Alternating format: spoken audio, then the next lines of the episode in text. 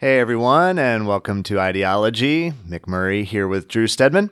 And uh, just want to say right off the bat again, we've just been receiving an uptick of communication from you, our listeners, and it's been such a delight to hear from so many of you.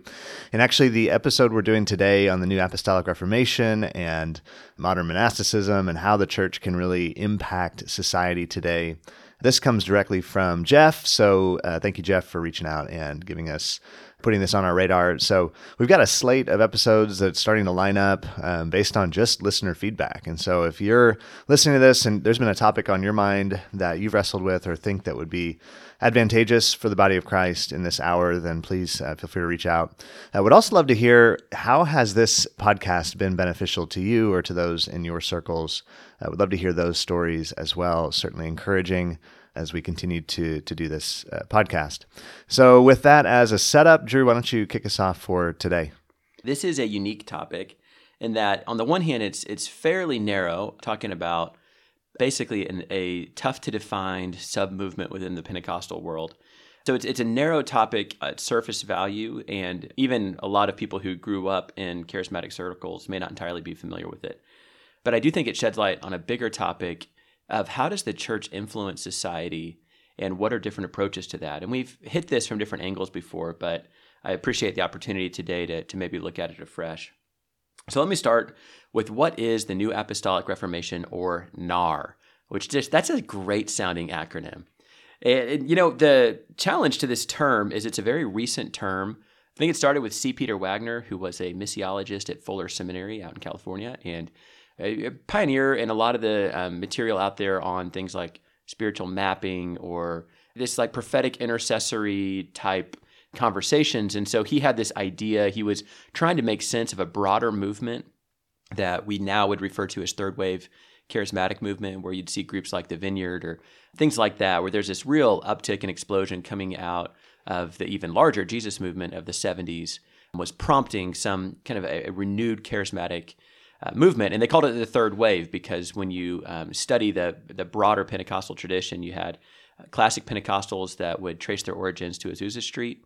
Then you had the charismatic renewal movements, which largely took place in other denominations. So I, I think actually it first emerged in the Episcopal Church.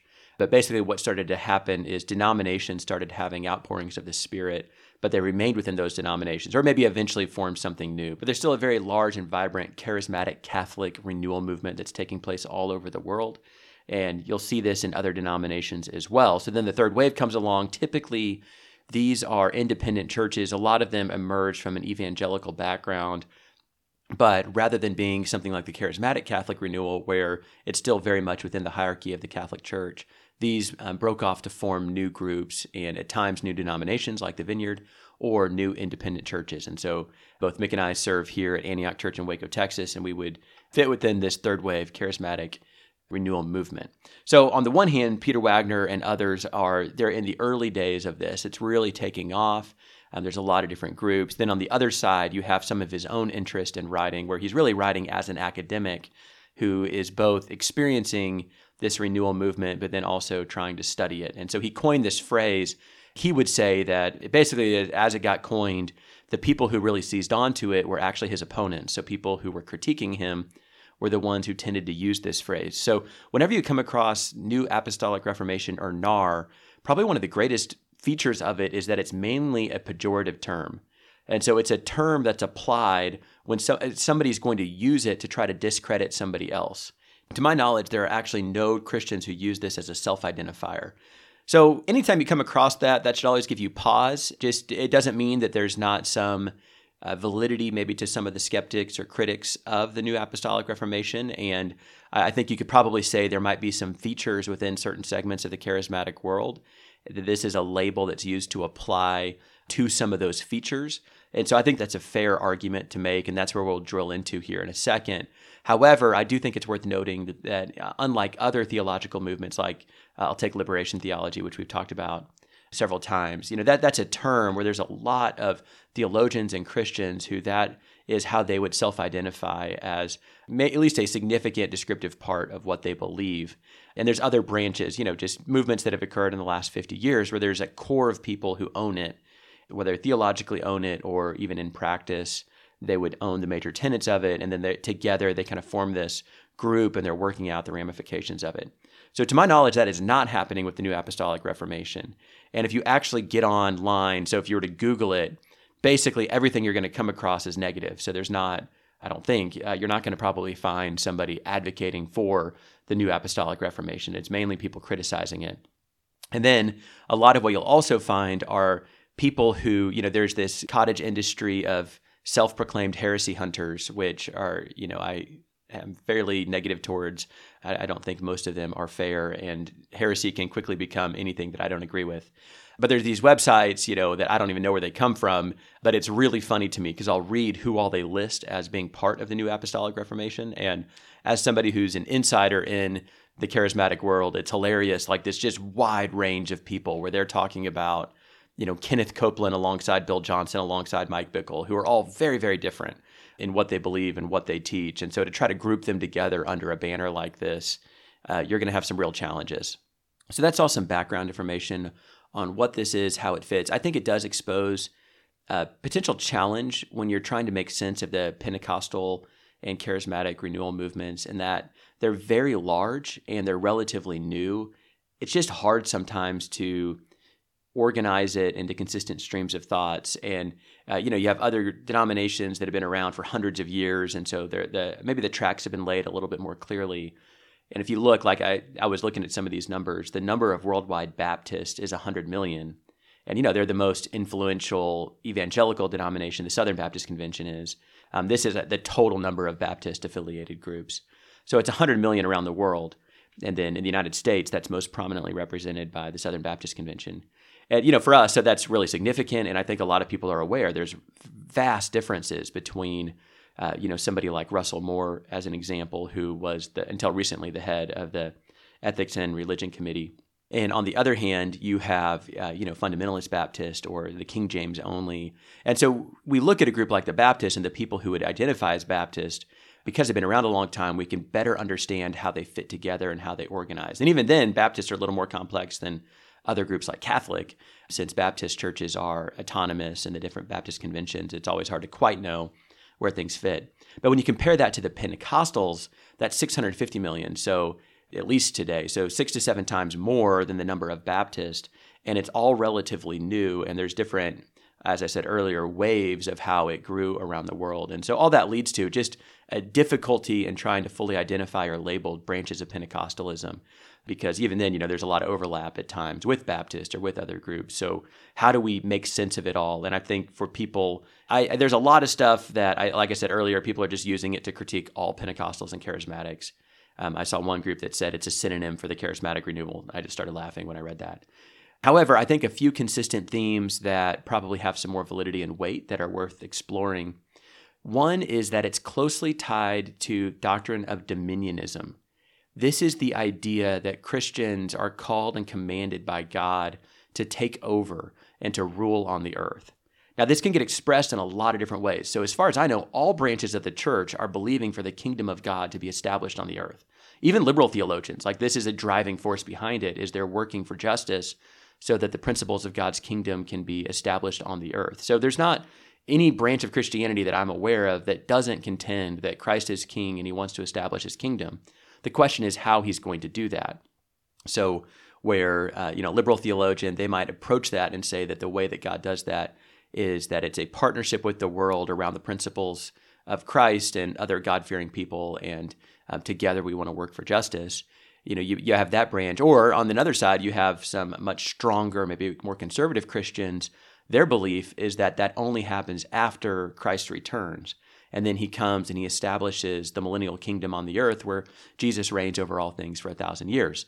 So, by that frame, actually, they're saying Christians aren't going to have power. In fact, they're going to be a persecuted remnant. And then Christ returns and he establishes his kingdom. Um, there's a whole host of other views. So, this topic is consistent for all Christians to wrestle with. But dominionism, or at least how it's interpreted in certain, certain circles, what it is going for is that actually in the here and now, what Christians are supposed to do is to utilize both their supernatural power as well as natural power, at least those two get blended together, and they're supposed to work their way into key positions of authority and power so that they can influence culture for the sake of the kingdom.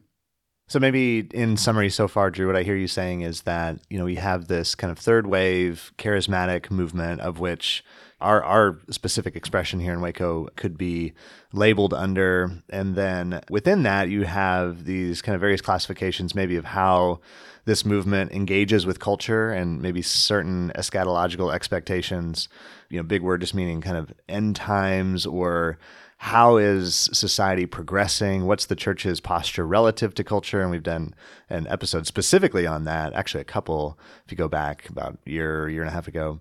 I think some of this has to do with notions of power and influence. Is that fair to say? Yes, I think that's the heart of it, and I think that's the heart of people's concern. So there's been this fairly conservative theological attack or critique on the New Apostolic Reformation that has been around for decades. And then there, in maybe the last more recent history, last 10 years especially, it's actually branched over into the secular world. And a lot of that is tying into places where you might have some of these independent prophetic voices that are making different prophecies related to geopolitical events in the United States, and especially the last two election cycles. We saw that, or just a general convergence of politics and different elements of the Pentecostal world that has obviously prompted a lot of conversation. And so, as people are identifying what are some of the trends that have led to that, the New Apostolic Reformation comes up uh, pretty consistently as something that is a driving force behind it. And so, again, what we're getting to with all of that is how the church is seeking to gain power, wield power, its relationship ultimately to power in, in service to God's kingdom. Is it a good thing? Is it something that we should want? Is it something we should run from? Uh, it provokes a whole host of questions related to that. And that's why I think we wanted to dive into this topic today, because I find that to be a really compelling conversation that we need to wrestle with right now. Even if this one group is hard to define and um, pretty narrow, it is, to me, one of many branches of a broader conversation in a post Christian society. What does the church do in relation to its influence in the world, and how should it seek to steward it, maintain it, or eventually, at times, even be willing to lay it down? So before we get into power, let me hit a couple other features of the New Apostolic Reformation that might provide a bit more clarity on what is this very hard to define thing. It's a second key is in the title, and it's the word apostolic. Now, just like power, charismatics are not the only people who use the word apostolic, just like charismatics are not the only church that has to wrestle with how it stewards its power. This is, um, as far as I know, almost all branches of the church interact with this concept of apostolic. In fact, this is essential to any church that has an episcopal polity. And I'm not referring to the denomination Episcopal Church in the United States. I'm referring to a much broader group of churches, and this would include Methodist, Episcopal, Anglican, Catholic, Orthodox, any group that recognize the authority of a bishop. These churches are, are acknowledging apostolic authority. So for them, what they see is apostolic is this lineage that's been handed down from the first generation of apostles and they are in continuity with this apostolic lineage and are its expression on the earth today. In a lot of other Protestant churches, apostolic authority is solely in the scripture. And so the apostles are the ones who the Holy Spirit inspired to write the canon of scripture, which was then later affirmed by the church. So apostolic authority is tied in with the doctrine of sola scriptura, this idea that all faith and practice is only in the scripture. In the charismatic world, there is an acknowledgement that there are spiritual gifts that are still operative. And so, where maybe some branches of the church would take like the listing of gifts in Ephesians, where it's apostle, prophet, teacher, pastor, evangelist, they might say that there's only three that are operative today the pastor, evangelist, and the teacher, and that the gift of the apostle and the prophet ceased um, in the New Testament era. As we've talked about in the past, that's a hard argument to make biblically because there's no evidence that it did cease. And so, while some branches of the church would say that though there is apostolic authority, that actually comes through the formal hierarchy of the church or some element of the doctrine of the church is how apostolic authority is expressed. What charismatics are looking at is the whole range of gifts that we see in Scripture and the assumption that all of them are still at work in the church today and therefore need to be discovered. Where we have to tease this out a little bit is, is we have to ask for a charismatic person, what does an apostolic gift or a prophetic gift actually look like? And is the claim that an apostle is the same as an apostle in the first century and carries the same authority? Or are there other ways of imagining that? And so, again, this would get behind some of the critique of New Apostolic Reformation. Now, to my knowledge, nobody is teaching that apostles or prophets today carry the same weight as an apostle or prophet who um, we, we see in Scripture, to where, in other words, where they could come along and contradict the Scripture or their words should be taken as authoritative in the same way that the Apostle Paul's words are considered authoritative. I would imagine that if any Pentecostal or charismatic ever spoke that, that they would be critiqued heavily from within their own tradition. I certainly would strongly challenge anybody who ever made a, a claim like that.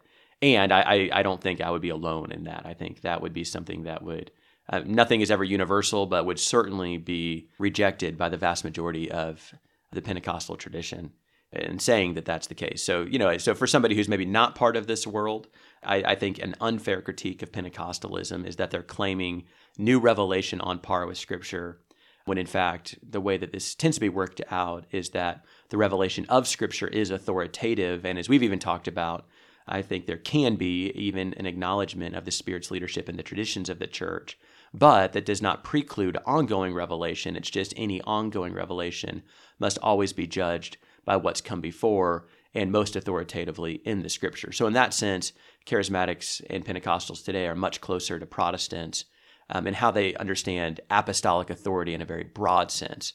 So then what they're saying is there is a gifting, and the word apostle in Greek just means like sent one or messenger. There is a gifting that we see in scripture of God sending people, and a lot of times that's caught up in like a church planting or missionary gifting, is how that's understood of people who God sends on mission to establish outposts of the kingdom. And these are people who carry different supernatural power to do that task but they are part of this much larger story and they do not exercise authority outside of it. Okay, so I'm hearing you say, Drew, that again, we have a conversation about the stewardship of, of power, of authority, of influence. We also have a conversation around the nature of the gifts that we see maybe in Ephesians 4 11 through 13, the apostolic, the prophetic, and the ways that those have been expressed at different epochs of the church. Certainly the, you know, the early apostles, capital A, and, and some of the prophets, you know, we think of Old Testament prophets. And then what's the nature of the exercise of those gifts today? Are they still relevant today and expressed by the Spirit through the body? And if so, in what capacity? Are those the maybe the the most common defining markers of what we're talking about here today? Yes, and I think if we were going to provide the most generous critique of New Apostolic Reformation, I think this hits the heart of it, where you might have, uh, let's say, you have this person who is a self-proclaimed apostle and does not have accountability because they see themselves as being graced by God to carry this authority outside of accountability structures or even in the extreme outside of the authority of Scripture. So you have a person who is claiming this authority for themselves without accountability, and they're seeking to exercise this authority so that then they can take control and seize power in some way on a societal level. And they see that doing that is a part of God's mission. So that's maybe a caricature. I don't, again, I don't know that anybody is quite there. There's certainly some groups or things I've heard and read that made me feel very uncomfortable because it trends too closely to that where you have a, a an example. Another example is a prophet, and there was quite a few of these where they started making these very big political claims, and that they had a unique insight into God's purposes. And the way they were talking was almost absolute, calling people to take very direct political action as this almost mandate from God. And there wasn't accountability to the church. There wasn't checks and balances. Most of them, as far as I can tell, I don't even know who they are but they're kind of claiming this this unique divine authority that's in causing people to exercise power or in a way trying to grasp power on the political level. And that's what's gotten the most attention in recent years that's uh, maybe prompted some of the dialogue that's out there. So that's that's where this gets taken and um, and I think very fairly provokes some concern and conversation about okay what is it in the Pentecostal world or charismatic world that can at times lead to behavior like that now, it's also worth noting that a lot of influential charismatic figures noticed that trend and actually came out with an open letter and declaration where they were essentially saying, like, though we fully believe in the prophetic gift and other gifts like this, it needs to be done in accountability to the church, that no one gift can ever claim any form of absolute authority. But actually, even if you read uh, Ephesians, it's, a, it's in the spirit of mutual submission, it's under the authority of Christ. And so God has gifted the body 1 Corinthians 12 is another great example. There are different gifts, and some of those different gifts do exercise leadership at times, but it's always under the authority of Christ and in submission to one another.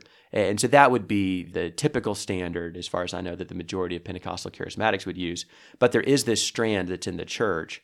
So how do we deal with that and make sense of it? It's great. So maybe maybe give an example in just modern day culture as we look around. Where does this play out? Yeah, so that political one is a little more obvious, I, at least from my perspective, of like, okay, that's not okay. One that gets a little more interesting to me is let's look at a different area of society and look at media. How should a Christian relate to media? And, you know, on the one hand, uh, if you look at different approaches, one approach might be we just entirely abstain.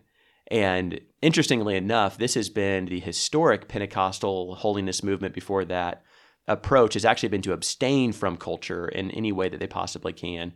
You see this also in different Anabaptist traditions where it's like basically it's all corrupted. And as a Christian, we're going to go off and live differently. And we're going to create our own culture so that we're not influenced by the culture of the world. And I, I, think you could even tap in historically to the monastic movement. And so I would kind of I would consider this broad strand of the church to be monastic in, in some ways. And it's this idea that the, the city is corrupted. We need to go out to the desert so that we can live a pure life before God, untainted from the world. So that's that would be one approach if you picture a continuum. If you swing all the way to the other side, and this might be the what people might try to consider with like new apostolic reformation or dominionism or whatever label you want to put on it it's actually that the mandate of christians is to take over media so in some of these circles that uh, might even be like we have this divine mandate we're going to pray these very specific prayers and exercise our spiritual authority so that God will event- eventually appoint some of our members so that we can actually be the ones making these decisions to influence the world. Now, you might critique that, but I mean, you think about it, how harmful is media? You know, I could look at media and I could see a tremendous amount of harm.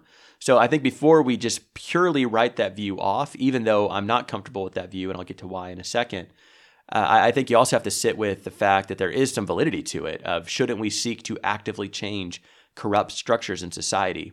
And this is where I might challenge some of the critiques related to the New Apostolic Reformation is even though I'm certainly not a part of it and very uncomfortable with a few of the, the things that we've already talked about, at the same time, I think we have to apply a consistent standard across all branches of the church.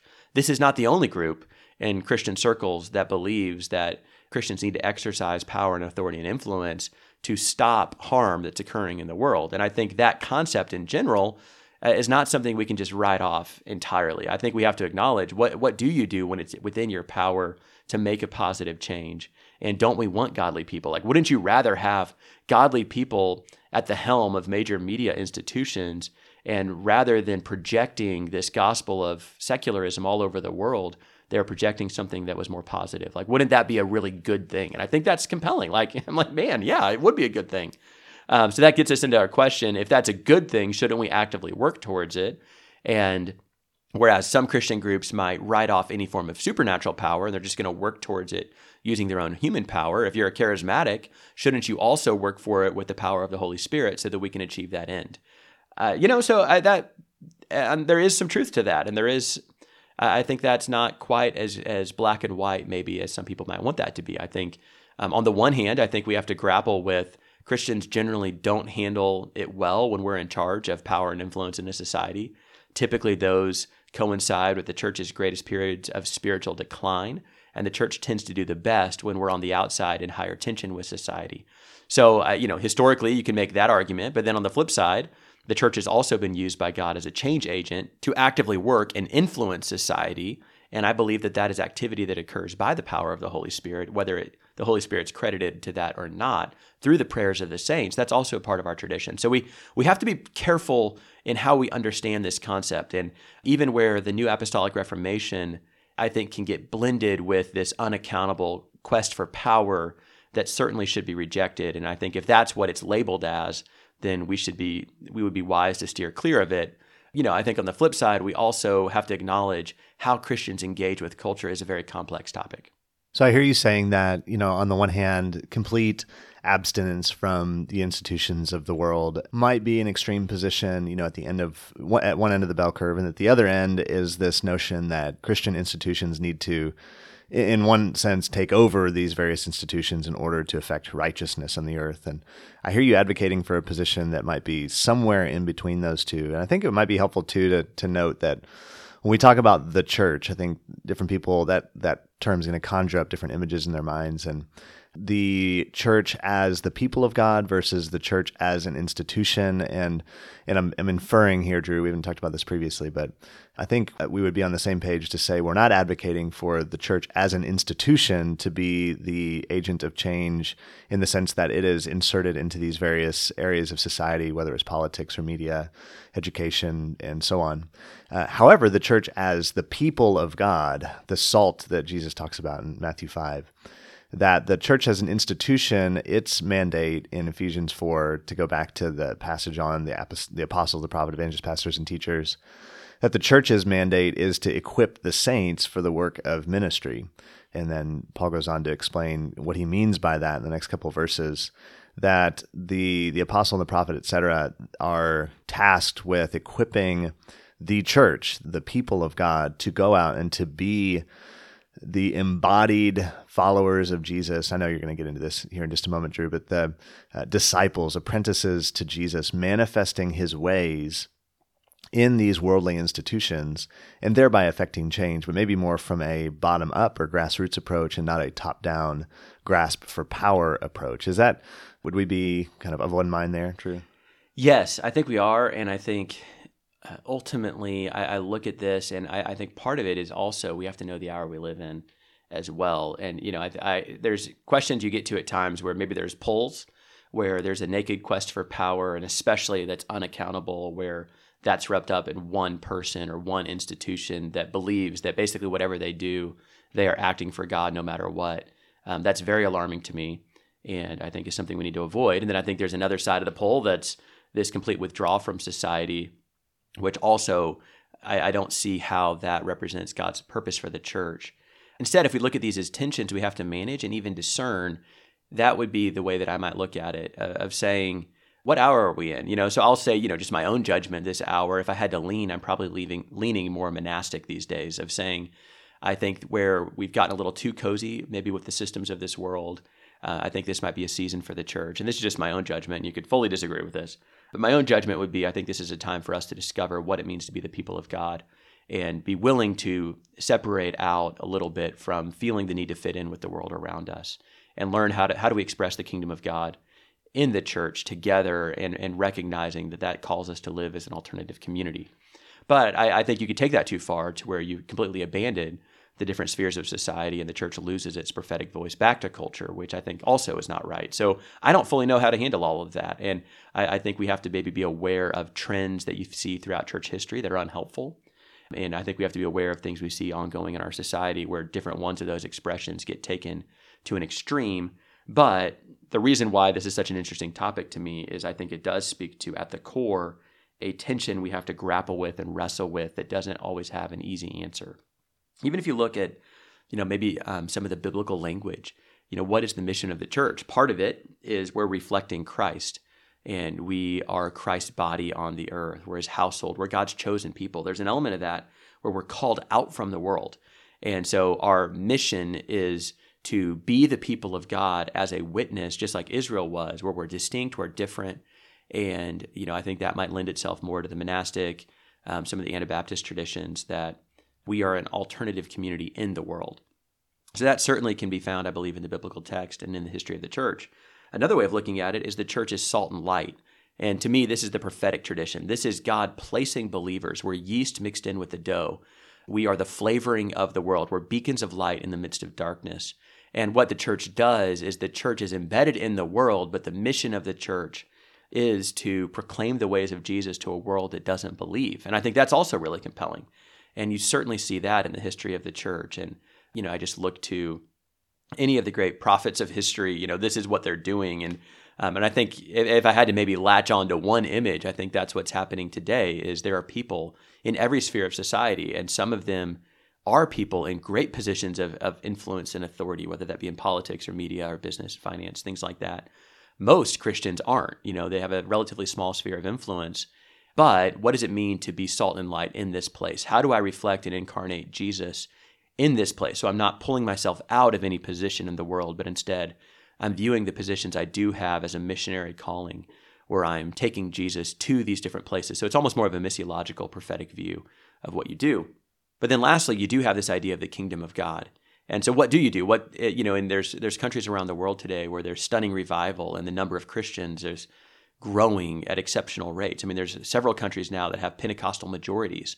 So what does it mean to incarnate the kingdom of God when ultimately, whether you want it or not, you you now are the majority of a country? And I think if you don't grapple with that question at all, that's probably not a good thing. So you might have to ask the question. You know, if we could go back in time to, to some of these eras where Christianity was really powerful in the United States or other places, how do you steward that influence well?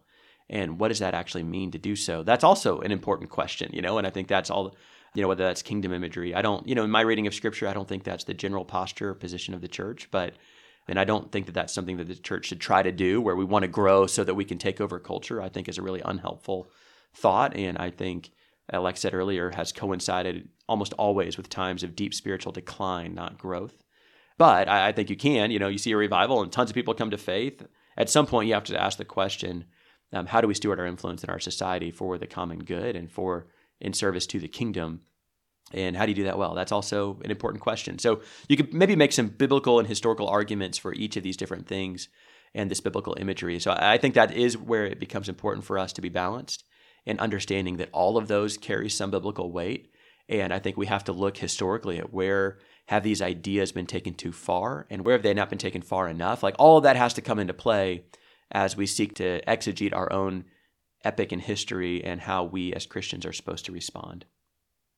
So, where I would exercise the most caution is anytime the mission of the church gets flattened and comes under some other mission in society. And this is probably what makes me the most uncomfortable with uh, any group that's, uh, that I feel like, you know, maybe gets a little close to dominionism is this dynamic where the mission of the church coincides with Christians having a lot of financial power, or the mission of the church coincides with Christians having a lot of media power, or certainly if the mission of the church coincides with Christians having a lot of political power. And what we've allowed for is we, you know, I think that the logic is that God is moving in the world. These are powerful things in the world. So God wants to use me to influence those things. Therefore, whatever I'm doing and ultimately me gaining more power and influence certainly is the will of God. Like I think that's maybe the logic that goes behind that and I find that to be really dangerous and concerning. Not that God might not use you in that way, but when that becomes our goal is to gain stuff, I think we have to be very careful. And, and you know, I look back at the history of the church where suddenly the ends start to justify the means where we feel like, well, certainly if I was in control, that I would be better than somebody else. And so it's okay if I cut corners here or there, or whatever the case may be. You know, I, I think at some point we stopped reflecting Christ to the world. And, and, you know, these biblical images that I've represented here, uh, all of those have to be there. So even though we might lean on one more than another in a certain season, uh, you can't abandon those. We still have to reflect Christ to the world. We still need to be salt and light. If we don't look like Jesus, if we don't act in his ways, and especially if we justify that because we're gaining power. I find that to be a really dangerous way of thinking and something that we need to avoid. So, insofar as that is someone's concern with the new apostolic reformation, I join them wholeheartedly. I have that deep concern as well. I don't know that that term's useful just because it is, like I said earlier, predominantly a pejorative term that's used for people to describe people. And I think a lot of people get accused of being a part of that, uh, either through guilt by association, you know, where it's like they appeared at a conference where somebody else appeared at a conference, and then later that person appeared with somebody else. It's like that kind of thing.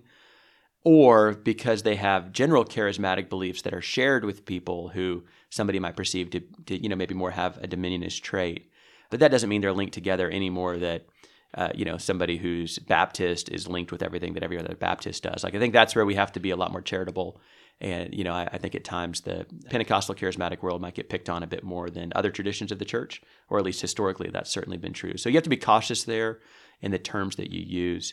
But I, I do think it does bring into play, you know, this very significant tension of how the church gets involved in society. And then I think it also reveals maybe what are some out of bounds or extreme ways that are worth shining a light on because I do think um, I don't know that they're as widespread as some people are concerned about, but they're certainly there and do carry influence and is worth us being aware of so that we know how to better interact with some of that thought. That's great. And I would add, wherever you land on that spectrum from this kind of monastic community that pulls away from the systems of the world, all the way to this kind of seven mountains dominionism where the kingdom of God and, is coming on the earth, and I have an express purpose to usher the, the kingdom in in that way. Regardless, we are all called to walk in the way of Jesus and to express the posture of our engagement with society, whether it's politics or the media and so on needs to reflect the way that Jesus walked. I think of the Beatitudes. So whether it's, you know, being poor in spirit or mourning over the brokenness of the world or meekness, hungering and thirsting for righteousness, mercy, purity of heart, peacemaking. These are the, the characteristics of the people of God. Or think of the fruit of the Spirit love and joy, peace, patience, kindness, goodness, faithfulness, gentleness, and self control. And so, no matter our position in society, whether uh, a prominent position of power and influence over an entire domain of society, or whether occupying a relatively small space and having a, a smaller circle of influence, it needs to be identified by these characteristics, the ways of Jesus. And so, uh, may you, may we embody the way of Jesus in our hour today. May the church be a distilled and potent representation of the person of Jesus in the earth today. As always, thanks for tuning in, and we'll catch you next week on Ideology.